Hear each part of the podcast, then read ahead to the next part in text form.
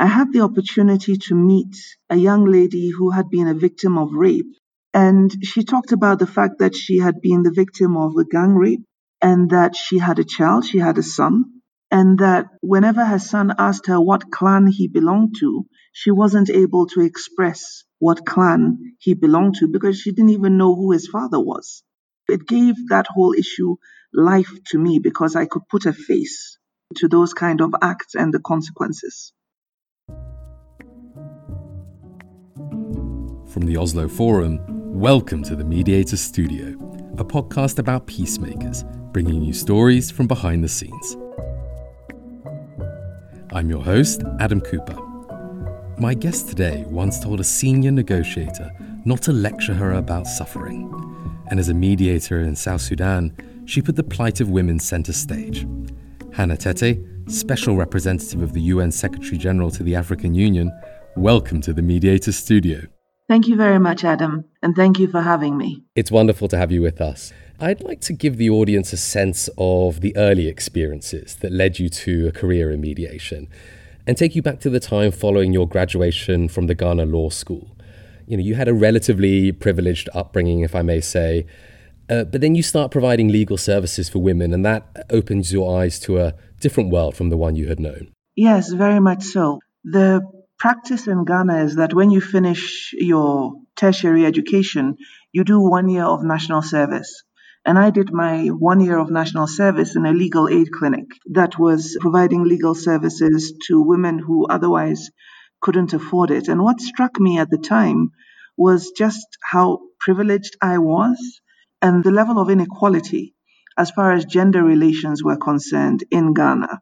And the challenges that women had, whether it was in terms of marital relationships, because we are a society that has to quite a large extent polygamous relationships when it came to maintenance of children, but when it also became to do with issues of safety and gender based violence and the way in which both women and children were having difficulties and were very much under attack in their homes and had very few options simply because they didn't have the money to afford legal services. And that made me very much aware of the fact that there was so much that needed to be done in order to bridge that gap between the sexes and then to create an opportunity for women to also be able to thrive and to claim their rights when there was the opportunity and the need to do so. So, yes, that was very much a formative experience for me. And you work later on to try to relieve that injustice that you describe. But, you know, this is after practicing several years of law, uh, and then you enter politics. You know, what drove you to switch careers? Actually, it was my, my late father. He was the one who persuaded me to contest for the parliamentary elections in uh, my constituency. And initially, I wasn't particularly keen on, on doing so because I had a good career, I had small children.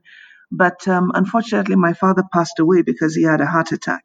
I felt I owed it to him to try because it was about the last thing that we, you know, discussed with each other.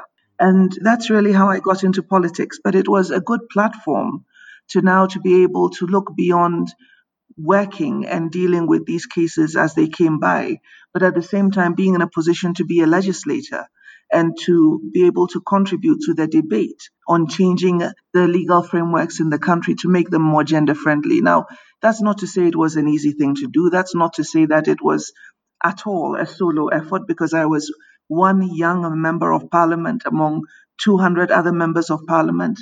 But it gave me the opportunity to make my voice heard and also to articulate on issues I felt strongly about.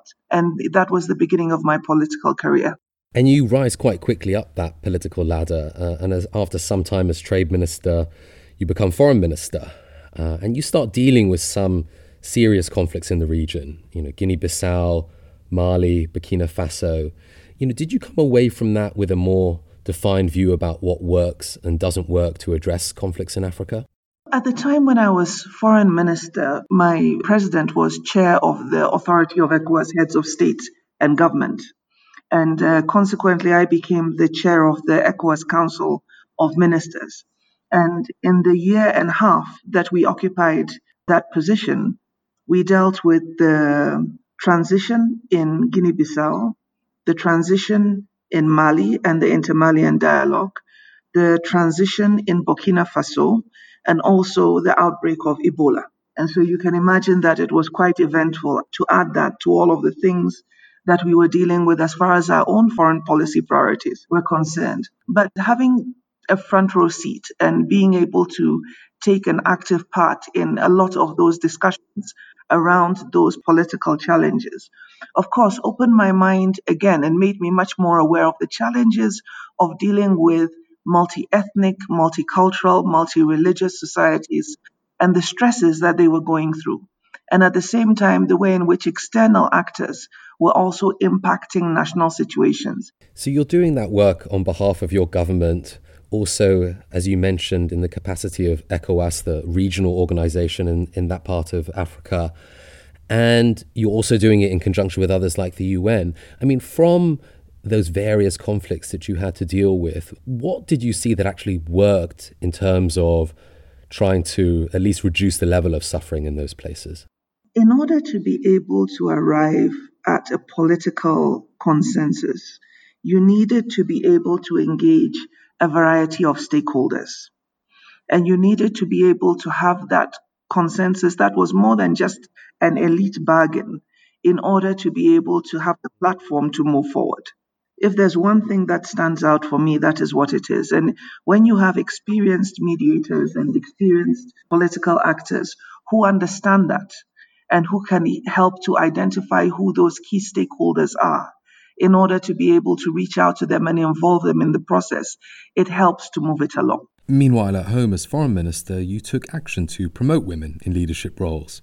Tell me more.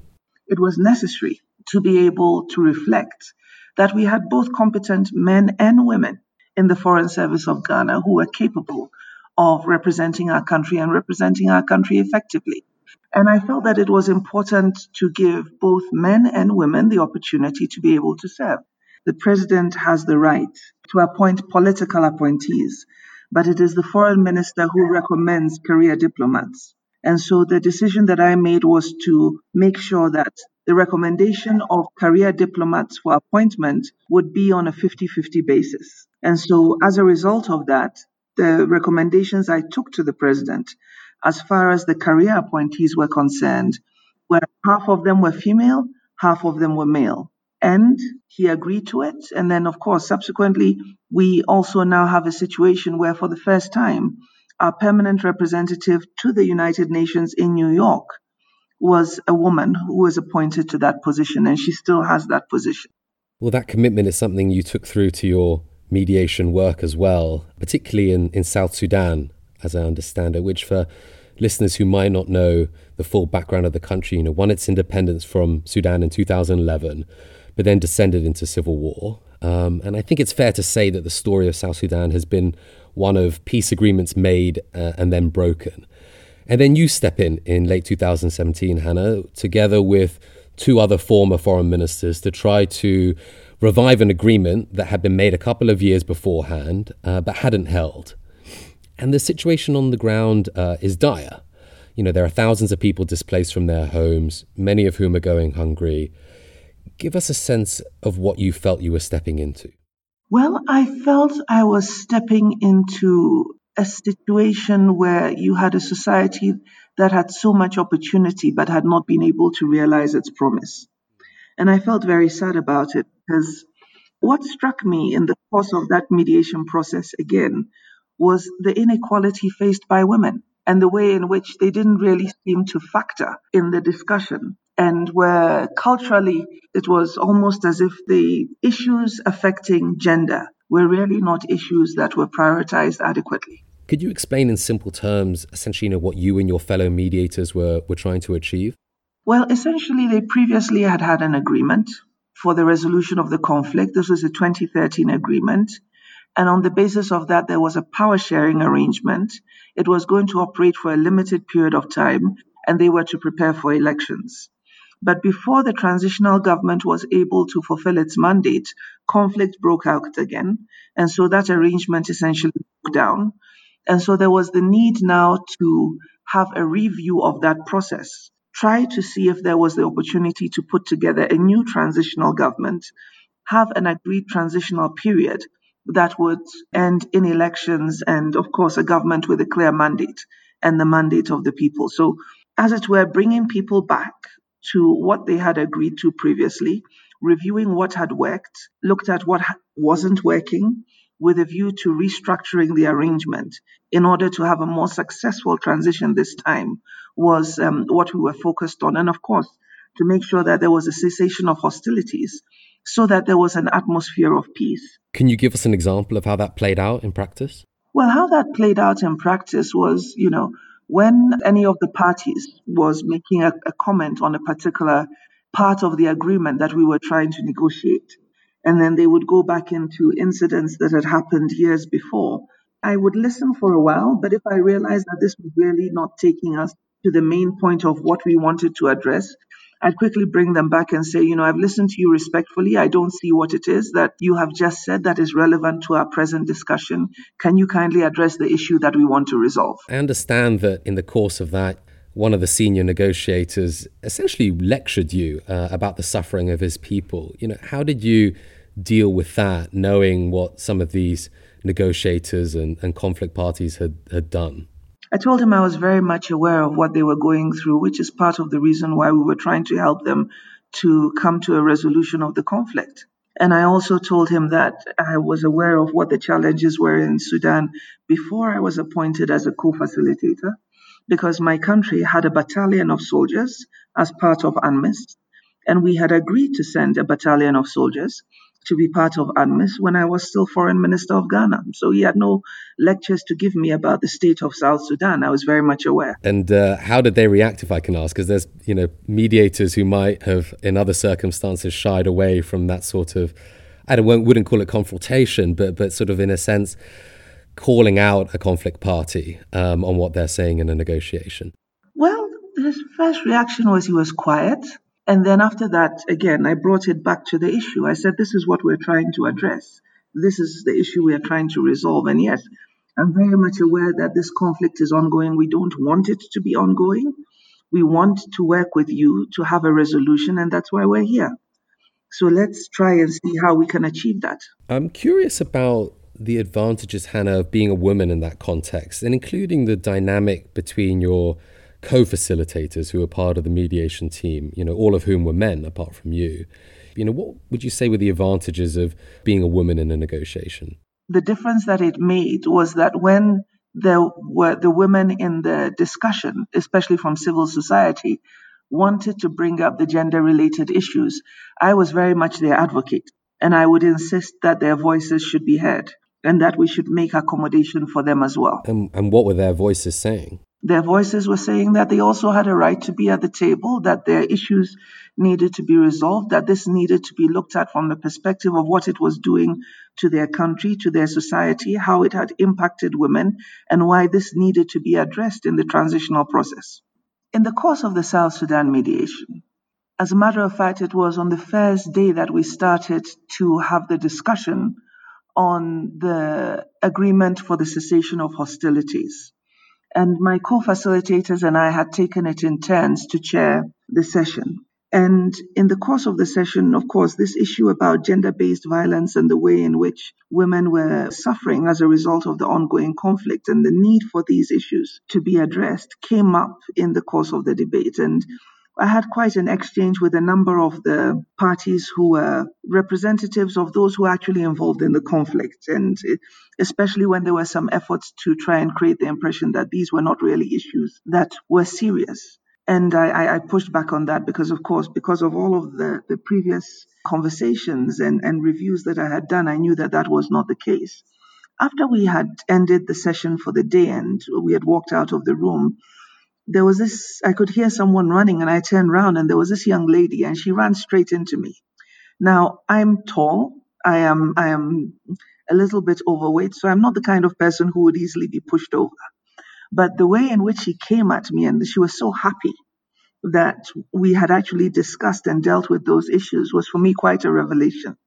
And it also gives you a sense of the fact that what you're doing is worthwhile. If you can, at the end of the day, it means so much to people who are sitting there, maybe not necessarily participating in the debate, but who are listening to everything that is being said. This speaks to an issue that comes up time and again in mediation processes, you know, about how best to include the voices of those who are actually affected by the conflict you know, and this kind of potential disconnect between the negotiators at the table and those they supposedly represent you know, what were the efforts that you say that you personally made to kind of understand the lived reality of people affected by the war? I spoke to as many of them as possible whenever I had the opportunity. Throughout that whole period, I, w- I went through, I can't remember how many old interviews of various actors who were now negotiating on behalf of their respective um, groups and they were all available on YouTube. So these are BBC interviews, Al Jazeera interviews, Franz van Kat, and all of the things, and going back years to understand their positions on the previous discussions, and of course, the way in which they had addressed some of the current challenges that led, led to the breakdown in law and order, and you know, essentially created a situation where the first transitional government was not able to fulfill its mandate whenever I had the opportunity to speak to any, and not necessarily people who were part of the negotiating process, but South Sudanese who I met at other fora who had nothing to do with this, but who also bore the scars of war, to have an understanding of exactly what it is that had gone on. I remember that um, while I was in the process of working on the South Sudan mediation, I had the opportunity to meet a young lady who had been a victim of rape. I didn't meet her in South Sudan. I met her in Constantine, Algeria, on the sides of a FemWise meeting. And I had quite a long conversation with her through another South Sudanese lady who was there who was interpreting. The, the young lady didn't speak English herself. And she talked about the fact that she had been the victim of a gang rape and that she had a child, she had a son, and that whenever her son asked her what clan he belonged to, she wasn't able to express what clan he belonged to because she didn't even know who his father was. And listening to her and listening to her tell the story of what had happened to her, how she had been managing and how she had been coping after the birth of her son, and of course, some of the social stigma that she still has as a result of having a child out of wedlock who was born out of rape. It, it was one of those those situations that made very real for me the struggle of women who had been victims of uh, sexual violence in conflict, gender based violence, and who were having to continue to live with the consequences through the children that they had born. And when I saw, heard her talking about her son, this was a mother who loved her child, a young mother who loved her child in spite of the fact that this was a child who was born out of sexual violence in conflict. And I couldn't for one moment imagine for myself how I would have reacted in the same circumstances. But listening to her, and of course, knowing very much about what had happened in terms of gender based violence and sexual violence in conflict in South Sudan, reading a number of reports that had been prepared on the issue, it gave that whole issue life to me because I could put a face to those kind of acts and the consequences. Because, you know, it's fair to say that in South Sudan that there's been terrible suffering and that, you know, there's a risk that those negotiations don't reflect the, you know, very real sacrifices that many people have made and the way in which the war has impacted them. It's one thing to negotiate an agreement and to have a consensus, and it's another thing to implement it. I hope that in the implementation of the transitional agreement, that at this point in time, they will reflect on some of those issues and why they need to be addressed. For instance, one of the things that we negotiated with them, both parties wanted to have a number of vice presidents. They wanted to have more than two vice presidents, which is what they present they had at the time, and they wanted to expand that to I think about five. And our view as the facilitators was that if you were going to have that expansion, then one of them had to be a woman. And we also suggested that in that case, in order not to have a, a, situation where you would have conflict among these senior leaders, was to make them responsible for particular clusters within the, the and, and we sort of defined the ministries into various clusters in order for them to be able to focus on, as it were, supervising the ministers and the staff who were working in those particular sectors and to make sure that they achieved the objectives of the transition. And we also suggested that the lady vice president should be in charge of the social sector, precisely to make sure that the issues related to women, children, displaced persons were also going to be properly looked at and addressed. And the lady who is currently the vice president in the transition, the widow of um, Dr. John Garang, Madam Rebecca Garang, I think is eminently positioned to be able to make that case on behalf of the women of South Sudan. You know, and when it comes to the inclusion of women, you know, you hear the argument sometimes that it goes against local custom. You know, what would you say to that? I think that the world is dynamic and not static. And I think it's been recognized over again that when you adopt that kind of attitude, you don't allow your society to develop and grow. So I am certainly not one person who accepts that as an argument. I think that our societies have to become more modern, have to become more forward looking, and women have to be able to take their place at the table. You know, and when you look at the situation in South Sudan now, you know, there's a coalition government that's brought together the warring factions, and there's a kind of fragile peace of sorts. Do you look at the situation there more with hope or, or worry? I think it's always important to be hopeful and to try and work for the best, but to be realistic about it, to understand that you know this thing could go off the tracks and and the expected outcomes might not be achieved. Now there is a transitional government.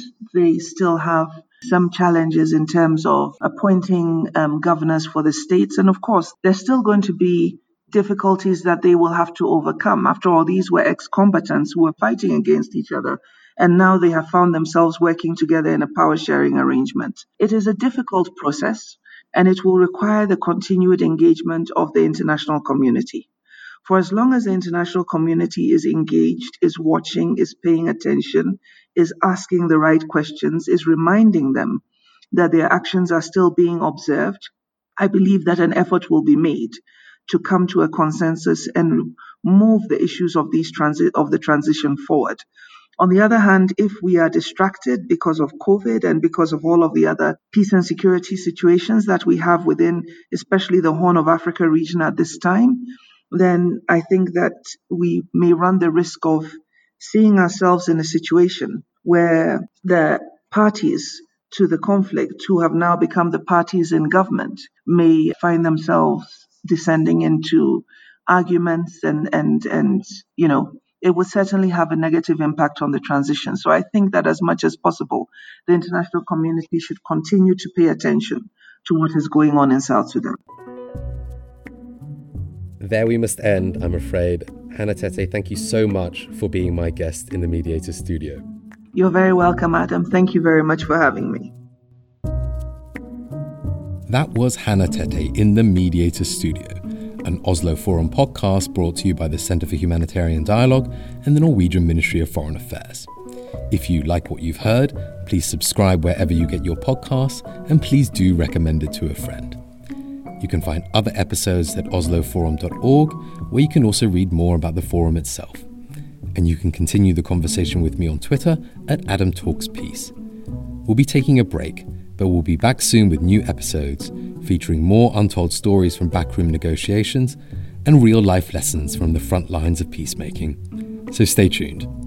For the moment from me, Adam Cooper, thanks as ever for listening.